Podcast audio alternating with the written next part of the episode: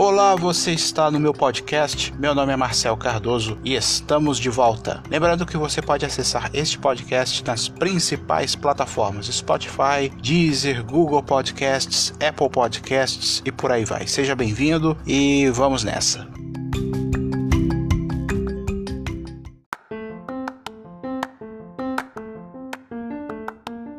A Azul anunciou ontem um acordo para comprar a Tuflex, companhia aérea voltada para voos em cidades pequenas. A negociação girou em torno de 123 milhões de reais. A companhia possui 14 horários de chegadas e partidas no aeroporto de Congonhas, em São Paulo, utilizando a pista auxiliar, incluindo voos para o aeroporto de Jacarepaguá, no Rio de Janeiro. Importante destacar que a Flex possui atualmente uma parceria com a Gol Linhas Aéreas em voos regionais em alguns estados, principalmente no Paraná e no Ceará. Com esse anúncio, com certeza essas parcerias estão em risco, a não ser que a Gol corra atrás de outra companhia para poder correr atrás desse prejuízo e não prejudicar os municípios com aeroportos de pequeno porte também, para que esses lugares possam continuar fomentando o turismo e também o desenvolvimento regional. Segundo o CEO da Azul, John Rogerson, nos últimos 10 anos, a Azul liderou o desenvolvimento da aviação regional do, no Brasil, atendendo a mais de 100 destinos domésticos e trazendo novos serviços para mais de 50. Nosso objetivo é continuar levando serviço aéreo para novas e diversas partes do Brasil. As aeronaves Cessna Caravan serão a maneira mais adequada para alcançar cidades e comunidades menores, diz ele. Gente, me desculpem, mas pelo que aconteceu, a, o interesse da Azul não é na aviação regional, mas sim na ponte aérea, nos slots em Congonhas. Como eu falei, a Tio Flex tem 14 horários de ida e volta partindo de Congonhas. Com certeza eles estão interessados única e exclusivamente nesses slots aí, porque elas, eles são muito, muito mais rentáveis do que a aviação regional que a Azul já infelizmente quase monopoliza. Infelizmente, porque eu prezo, defendo o livre mercado, a livre concorrência para que o consumidor saia ganhando e também a economia também saia ganhando, principalmente nesses municípios pequenos. Um sinal de que a Azul estava mesmo focada na ponte aérea foi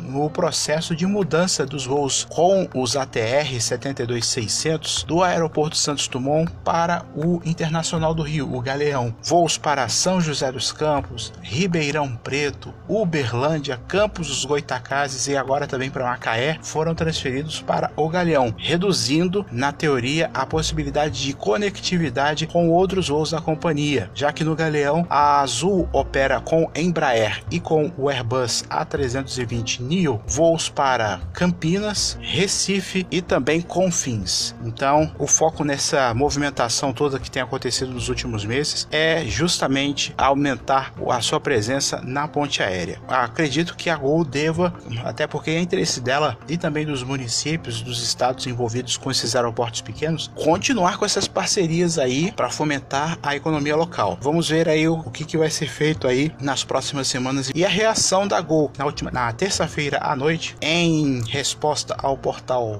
Portão 1 falou que os voos transportados pelos projetos aí nos estados representam apenas 0,007% de todo o movimento que a companhia recebe, mas é pouco, mas é muito importante para ajudar no desenvolvimento desses municípios. Isso aí é fundamental. O CEO da Flex diz que, que eles construíram um ótimo negócio na aviação regional nos últimos anos, conectando cidades menores a grandes capitais em todo o país. Esse discurso está mais com cara de despedida, né? Vamos ver o que, que vai acontecer daqui para frente. Muito bem, e uma outra notícia assim, tão ruim ou não tão boa quanto, vem dos canais Fox Sports que não conseguiram compradores depois que a Disney, que é controladora da ESPN, comprou a Fox no início do ano passado com uma negociação para lá de bilionária. Segundo o site Lance, interessados não faltaram para adquirir o canal, mas diversos fatores atrapalharam o negócio. Alguns decidiram usar a obrigação de de venda para estipular valores que não agradaram. Outros interessados queriam apenas o equipamento e os direitos de transmissões. E por último, alguns se desapontaram com os valores operacionais que a emissora possui e julgaram como um mau investimento. Dá a entender que a Disney meio que atrapalhou esse negócio todo, né? Visando ficar com todo o staff dos canais Fox, exceto, obviamente, os cabeças da equipe que ali está, já que a Fox Sports tem estrutura em São Paulo, porém a sede é no Rio de Janeiro. A operação no Rio de Janeiro é muito mais cara do que em São Paulo, então isso é com certeza um empecilho burocrático para que haja interessados em, na compra do canal. Ainda segundo o site, resta apenas o órgão público bater o martelo para decretar a fusão. Uma coisa é certa, com a aprovação da fusão, a Disney possui em contrato o direito de usar a marca Fox Sports por 5 anos, mas não vai adiantar, eles vão acabar matando tudo. Com isso, a ESPN irá herdar todos os direitos de transmissões sob contrato com a Fox, assim como todo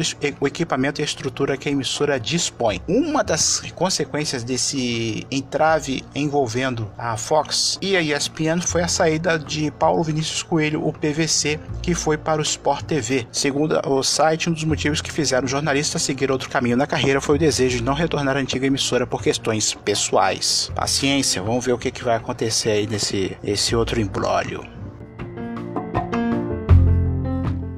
Siga-me nas redes sociais no arroba área do Marcel no Instagram e no Twitter. Muito obrigado pela sua audiência. Deixe o seu comentário, sua sugestão de ideias aqui pro podcast. E a gente se fala no próximo episódio. Até lá!